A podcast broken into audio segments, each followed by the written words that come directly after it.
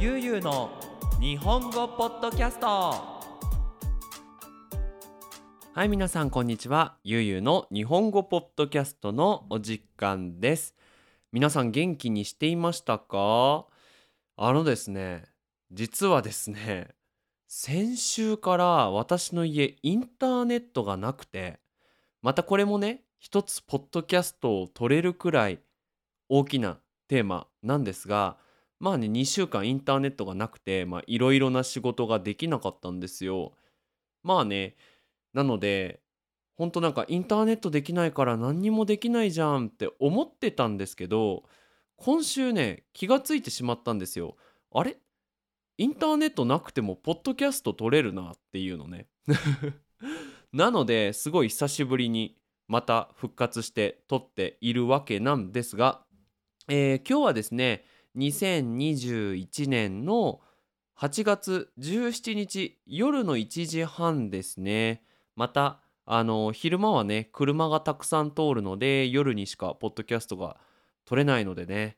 まあこんな時間に撮っていますけどいつかはねこう音が入らない防音室っていうんですけどねその外の音が全く聞こえないような部屋とか作りたいですよね。さてさて、えっと、今回はですね、またリクエスト企画でね、結構面白いテーマについて話したいなと思います。テーマは方言です。そもそも日本の方言って何ですか？で、この方言について調べた人がいるので、まあ日本の文化と方言の歴史について今日は皆さんにお話ししたいと思います。それじゃあよろしくお願いします。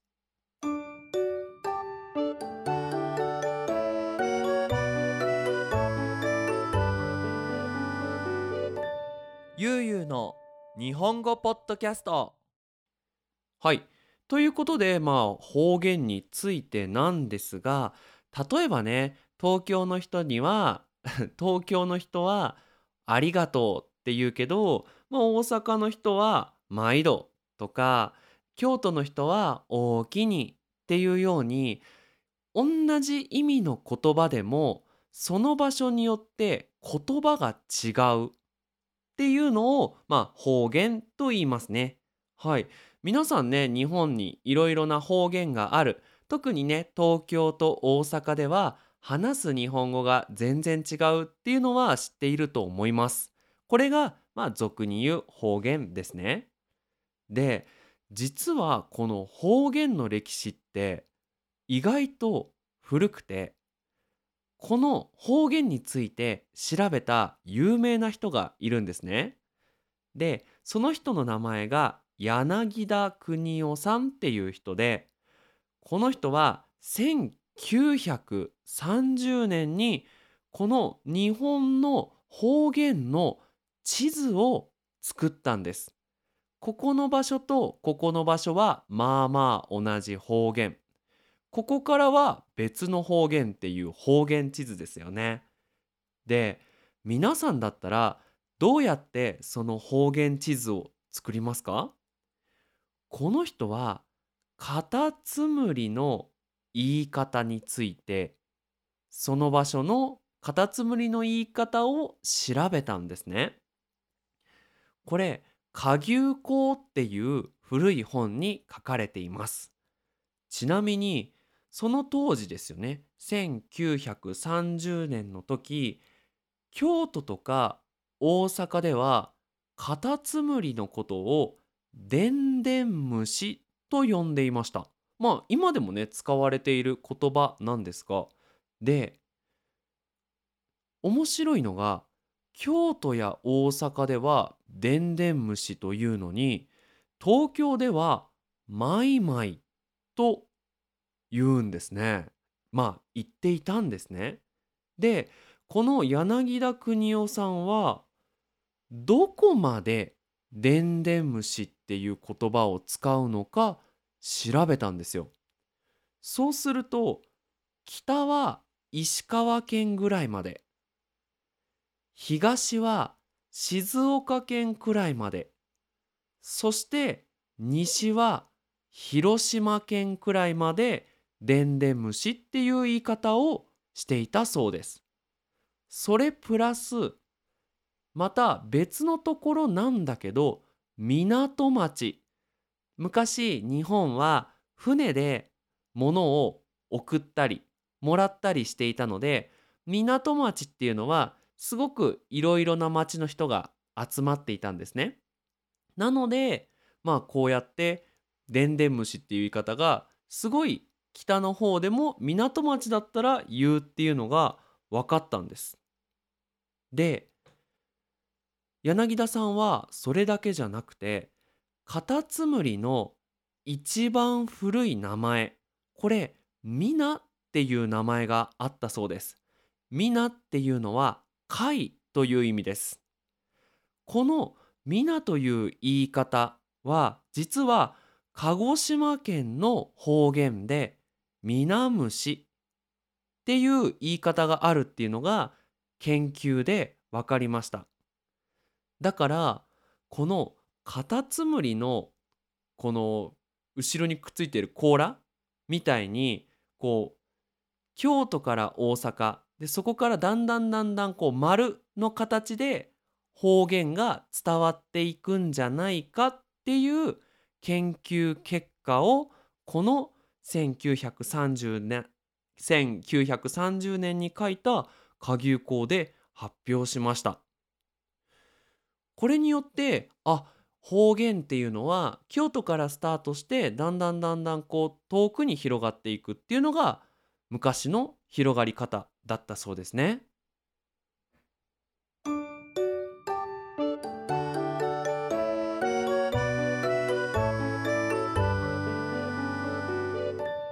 ゆうゆうの日本語ポッドキャスト。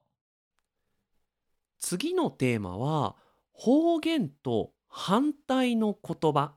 皆さん聞いたことがありますかね？標準語という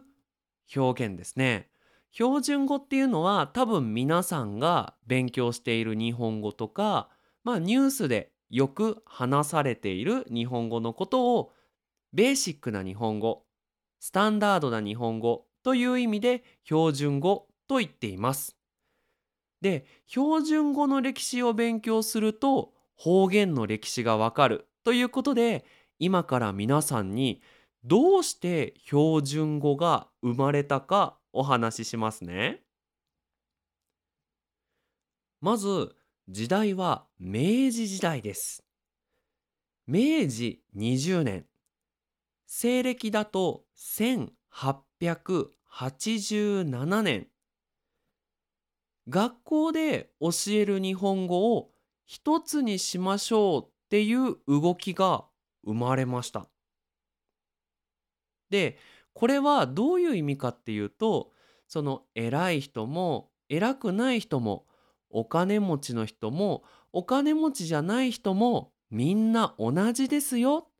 ていう意味なんですね。で昔はその皆さんが分かる通り京都とか大阪の日本語江戸東京の日本語そして東北の日本語九州の日本語っていうのは大きく違いました。でもちろんそういう田舎に住んでいる人はどうしてもその教育があまりない人っていうちょっと悪いイメージがあったそうです。でこれからはそういう生まれた場所に関係なくみんな同じですよっていうまあ教育をしたくてこの標準語っていうのを作ったそうです。で皆さん標準語って聞くとあ東京の言葉なんだなっていうイメージがあると思うんですが実は東京も方言があるんですね。ベラン名言葉といって皆さん落語を聞いたことがありますかね？はい。落語で使われている日本語は江戸の言葉東京の古い方言だと言われています。でもちろん東京に生まれた人は東京の言葉を使っていたんですが時代はちょっとまた昔になります。江戸時代です。で江戸時代はすごく平和な時代だったんですね。で将軍の徳川家ですよね。徳川ファミリーはいろんな町の偉い侍たちに3年に1回江戸に来てくださいっていうルールを決めました。これなんでかっていうとその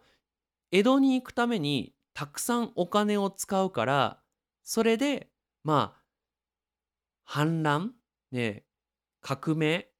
レボルシオンですよね。が起きないようにするためにお金を使わせるっていうのが大きい目的でした。なので例えば九州のお侍さんは何年かに1回江戸に行ってで東京ですよね。江戸に住んででまた時間が経ったら九州に帰るっていうまあ生活をずっと繰り返していましたでもちろんその江戸に着いたらその江戸の、まあ、徳川家徳川ファミリーの侍たちとたくさんいろいろなお話をしなければなりませんよね。でその時にあんまり強い方言で話してしまうと東京の人江戸の人はよくわからない。そしてあ田舎の人なんだな。話し方が田舎だねってバカにされてしまうのでできるだけ分かりやすい言葉を選びました。もちろんこの言葉は九州のお侍さんと北日本の北のお侍さん話す言葉が全然違うお侍さんがお互いに分かるようにするねこういうスタンダードな日本語を作っていったんですね。でその後実はその九州のお侍さんが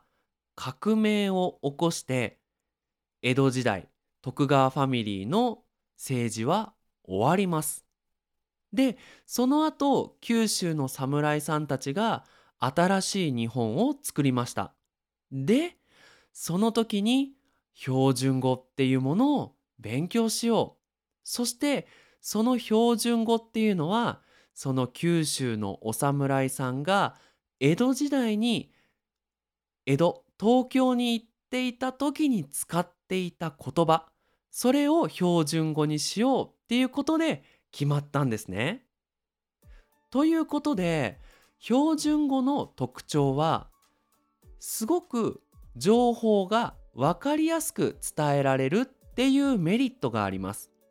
でも気持ちを伝えるには方言の方がいいという人もたくさんいるそうです。はい。ということで今回は方言について話してみました。こうやって聞くとその町の人が方言を大切にしている気持ちとか標準語の大切さっていうのが分かったと思います。ということで皆さん日本語の勉強標準語の勉強ももちろん楽しいですが方言の勉強もチャレンジしてみてください。それじゃあ引き続き日本語の勉強頑張ってくださいね。それじゃあまたねバイバイ